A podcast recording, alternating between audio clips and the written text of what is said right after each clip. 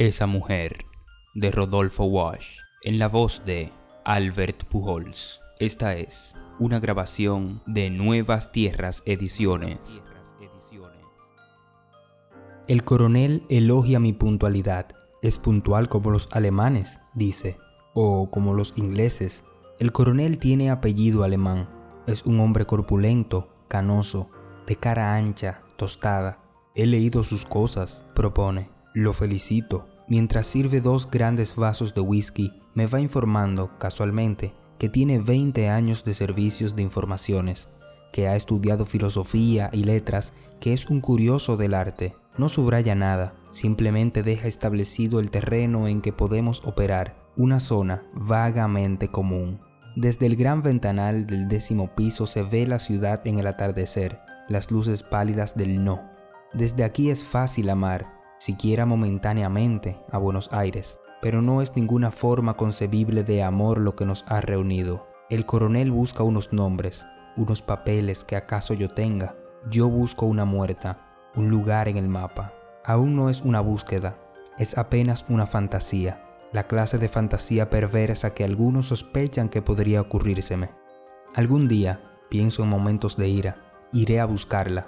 Ella no significa nada para mí. Y sin embargo, iré tras el misterio de su muerte, detrás de sus restos que se pudren lentamente en algún remoto cementerio. Si la encuentro, frescas altas olas de cólera, miedo y frustrado amor se alzarán, poderosas vengativas olas, y por un momento ya no me sentiré solo, ya no me sentiré como una arrastrada, amarga, olvidada sombra. El coronel sabe dónde está, se mueve con facilidad en el piso de muebles ampulosos, ornado de marfiles y bronces, de platos de Meissen y Cantón. Sonrío ante el Jongkind falso, el Figari dudoso.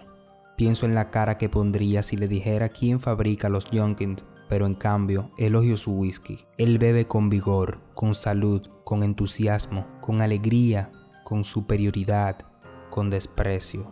Su cara cambia y cambia, mientras sus manos gordas hacen girar el vaso lentamente. Esos papeles, dice, lo miro. Esa mujer, coronel, sonríe.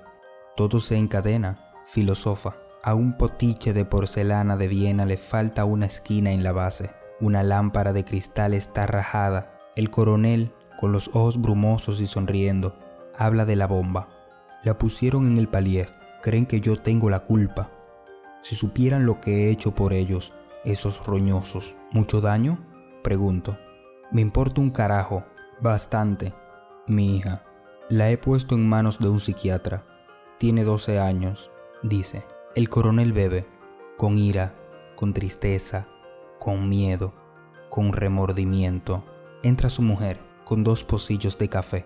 Contale vos, negra. Ella se va sin contestar. Una mujer alta, orgullosa, con un rictus de neurosis. Su desdén queda flotando como una nubecita. La pobre quedó muy afectada, explica el coronel. Pero a usted no le importa eso. ¿Cómo no me va a importar?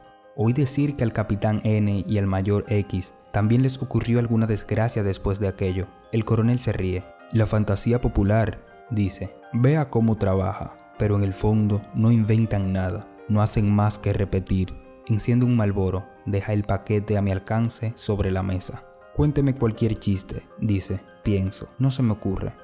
Cuénteme cualquier chiste político, el que quiera, y yo le demostraré qué estaba inventando hace 20 años, 50 años, un siglo, que se usó tras la derrota de Sedán, o a propósito de Hindenburg, de Dolfus, de Badoglio. ¿Y esto? La tumba de Tutankamón, dice el coronel. Lord Carnarvon, basura. El coronel se seca la transpiración con la mano gorda y velluda. Pero el mayor X tuvo un accidente, mató a su mujer, ¿qué más?, dice, haciendo tintinear el hielo en el vaso. Le pegó un tiro en la madrugada, la confundió con un ladrón, sonríe el coronel. Esas cosas ocurren, pero el capitán N tuvo un choque de automóvil, que lo tiene cualquiera, y más él, que no ve un caballo ensillado cuando se pone en pedo. ¿Y usted, coronel? Lo mío es distinto, dice, me la tienen jurada. Se para. Da una vuelta alrededor de la mesa. Creen que yo tengo la culpa. Esos roñosos no saben lo que yo hice por ellos. pero algún día se va a escribir la historia. A lo mejor la va a escribir usted, me gustaría. Y yo voy a quedar limpio, yo voy a quedar bien. No es que me importe quedar bien con esos roñosos, pero sí ante la historia, ¿comprende? Ojalá dependa de mí, coronel. Anduvieron rodando. Una noche uno se animó, dejó la bomba en el palier y salió corriendo. Mete la mano en una vitrina, saca una figurita de porcelana policromada, una pastora con un cesto de flores. Mire, a la pastora le falta un bracito. Derby, dice, 200 años. La pastora se pierde entre sus dedos repentinamente tiernos. El coronel tiene una mueca de fierro en la cara nocturna, dolorida. ¿Por qué creen que usted tiene la culpa? Porque yo la saqué de donde estaba. Eso es cierto. Y la llevé donde está ahora. Eso también es cierto. Pero ellos no saben lo que querían hacer. Esos roñosos no saben nada. Y no saben que fui yo quien lo impidió. El coronel bebe. Con ardor, con orgullo, con fiereza, con elocuencia, con método. Porque yo he estudiado historia. Puedo ver las cosas con perspectiva histórica. Yo he leído Hegel. ¿Qué querían hacer?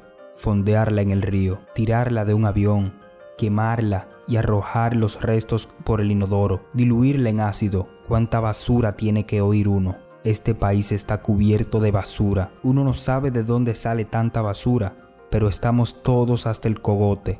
Todos, coronel. Porque en el fondo estamos de acuerdo, ¿no? Ha llegado la hora de destruir.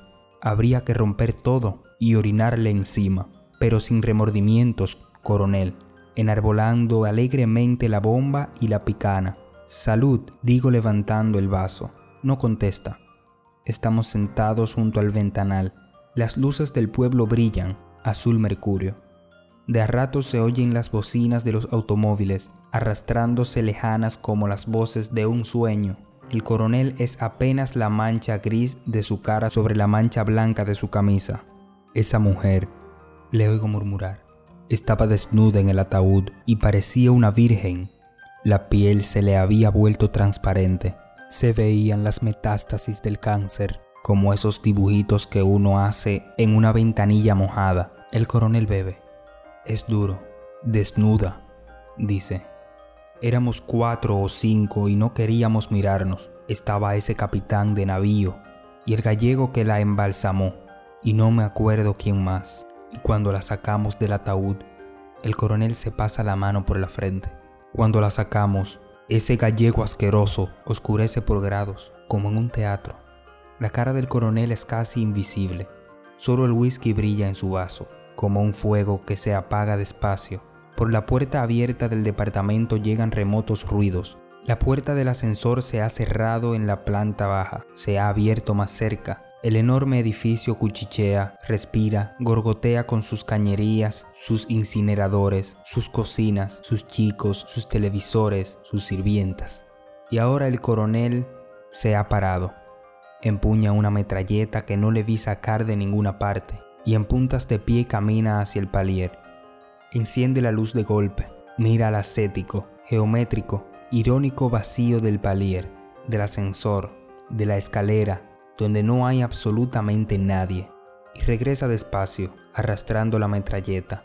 Me pareció oír, esos roñosos no me van a agarrar descuidado, como la vez pasada. Se sienta, más cerca del ventanal ahora. La metralleta ha desaparecido, y el coronel divaga nuevamente sobre aquella gran escena de su vida. Se le tiró encima. Ese gallego asqueroso. Estaba enamorado del cadáver, la tocaba, le manoseaba los pezones, le di una trompada. Miré, el coronel se mira los nudillos, que lo tiré contra la pared. Está todo podrido, no respetan ni a la muerte. ¿Le molesta la oscuridad? No. Mejor, desde aquí puedo ver la calle y pensar. Pienso siempre, en la oscuridad se piensa mejor. Vuelve a servirse un whisky. Pero esa mujer estaba desnuda, dice. Argumenta contra un invisible contradictor. Tuve que taparle el monte de Venus. Le puse una mortaja y el cinturón franciscano. Bruscamente se ríe. Tuve que pagar la mortaja de mi bolsillo. 1.400 pesos. Eso le demuestra. ¿Eh? Eso le demuestra. Repite varias veces. Eso le demuestra. como un juguete mecánico, sin decir qué es lo que eso demuestra. Tuve que buscar ayuda para cambiarla de ataúd. Llamé a unos obreros que había por ahí. Figúrese cómo se quedaron. Para ellos era una diosa. Qué sé yo las cosas que les meten en la cabeza. Pobre gente. ¿Pobre gente? Sí, pobre gente. El coronel lucha contra su escurridiza cólera interior. Yo también soy argentino. Yo también, coronel, yo también. Somos todos argentinos. Ah, bueno, dice. ¿La vieron así? Sí. Ya le dije que esa mujer estaba desnuda. Una diosa. Y desnuda. Y muerta. Con toda la muerte al aire, ¿sabe? Con todo. Con todo. La voz del coronel se pierde en una perspectiva surrealista. Esa frasecita cada vez más remota, encuadrada en sus líneas de fuga, y el descenso de la voz manteniendo una divina proporción. Ok, yo también me sirvo un whisky. Hombres muertos, muchos en Polonia. El 39. Yo era agregado militar, dese cuenta. Quiero darme cuenta. Sumo mujeres desnudas, más hombres muertos, pero el resultado no me da. No me da. No me da. Con un solo movimiento muscular me pongo sobrio, como un perro que se sacude el agua. A mí no me podía sorprender, pero ellos, ¿se impresionaron? Uno se desmayó. Lo desperté a bofetadas. Le dije, maricón, ¿esto es lo que haces cuando tenés que enterrar a tu reina? Acordate de San Pedro, que se durmió cuando lo mataban a Cristo. Después me agradeció. Miró la calle. Cola, dice el letrero plata sobre rojo. La pupila inmensa crece, círculo rojo tras concéntrico, círculo rojo, invadiendo la noche, la ciudad, el mundo. Beba, dice el coronel. Bebo. ¿Me escucha? Lo escucho. Le cortamos un dedo. ¿Era necesario? El coronel es de plata. Ahora se mira la punta del índice. La demarca con la uña del pulgar y la alza. Tantito así, para identificarla. ¿No sabían quién era? Se ríe. La mano se vuelve roja. Beba. Sabíamos, sí. Las cosas tienen que ser legales. Era un acto histórico. ¿Comprende? Comprendo. La impresión digital no agarra si el dedo está muerto. Hay que hidratarlo. Hasta tarde se lo pegamos. Y... era ella. Esa mujer era ella. ¿Muy cambiada? No. Usted no me entiende. Igualita. Parecía que iba a hablar. Lo del dedo es para que todo fuera legal. El profesor R. controló todo. Hasta le sacó radiografías. ¿El profesor R? Sí, eso no lo podía hacer cualquiera. Hacía falta alguien con autoridad científica, moral. En algún lugar de la casa suena, remota, encontronada, una campanilla. No veo entrar a la mujer del coronel, pero de pronto está ahí. Su voz amarga, inconquistable. Entiendo. No. Teléfono. Deciles que no estoy. Desaparece. Es para patearme, explica el coronel. Me llaman a cualquier hora, a las 3 de la madrugada, a las 5. Ganas de joder, digo alegremente. Cambié 3 veces el número del teléfono, pero siempre lo averiguan. ¿Qué le dicen? Que a mi hija le agarre la polio, que me van a cortar los huevos. Basura. Oigo el hielo en el vaso, como un cencerro lejano. Hice una ceremonia. Los arengué. Yo respeto las ideas, les dije. Esa mujer hizo mucho por ustedes. Yo la voy a enterrar como cristiana, pero tienen que ayudarme.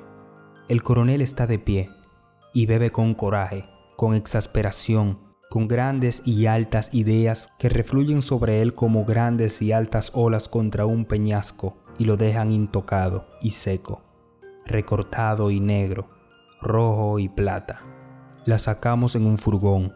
La tuve en Viamonte, después en 25 de mayo, siempre cuidándola, protegiéndola, escondiéndola.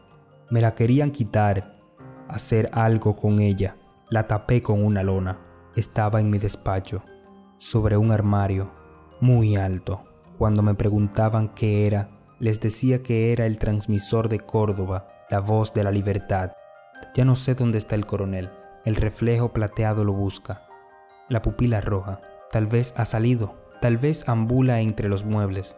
El edificio huele vagamente a sopa en la cocina, colonia en el baño, pañales en la cuna, remedios, cigarrillos, vida, muerte. Llueve, dice su voz extraña. Miro el cielo, el perro sirio, el cazador Orión. Llueve día por medio, dice el coronel. Día por medio. Llueve en un jardín donde todo se pudre, las rosas, el pino, el cinturón franciscano. ¿Dónde? Pienso. ¿Dónde? Está parada, grita el coronel. La enterré parada, como Facundo, porque era un macho. Entonces lo veo, en la otra punta de la mesa. Y por un momento, cuando el resplandor cárdeno lo baña, creo que llora, que gruesas lágrimas le resbalan por la cara. No me haga caso, dice, se sienta. Estoy borracho. Y largamente llueve en su memoria. Me paro, le toco el hombro. Dice. Y me mira con desconfianza, como un ebrio que se despierta en un tren desconocido. ¿La sacaron del país? Sí. ¿La sacó usted? Sí. ¿Cuántas personas saben? 2. ¿El viejo sabe? Se ríe. Cree que sabe. ¿Dónde? No contesta. Hay que escribirlo, publicarlo. Sí, algún día. Parece cansado, remoto. Ahora, me exaspero. ¿No le preocupa la historia? Yo escribo la historia, y usted queda bien. Bien para siempre. Coronel, la lengua se le pega al paladar, a los dientes. Cuando llegue el momento, usted será el primero. No, ya mismo. Piense, París Match, Live, $5,000, $10,000, lo que quiera. Se ríe. ¿Dónde? Coronel, ¿dónde? Se para despacio. No me conoce. Tal vez va a preguntarme quién soy, qué hago ahí. Y mientras salgo derrotado, pensando que tendré que volver o que no volveré nunca, mientras mi dedo índice inicia ya ese infatigable itinerario por los mapas, uniendo isolletas, probabilidades, complicidades, mientras sé que ya no me interesa y que justamente no moveré un dedo, ni siquiera en un mapa, la voz del coronel me alcanza como una revelación. Es mía. Dice simplemente, esa mujer es mía.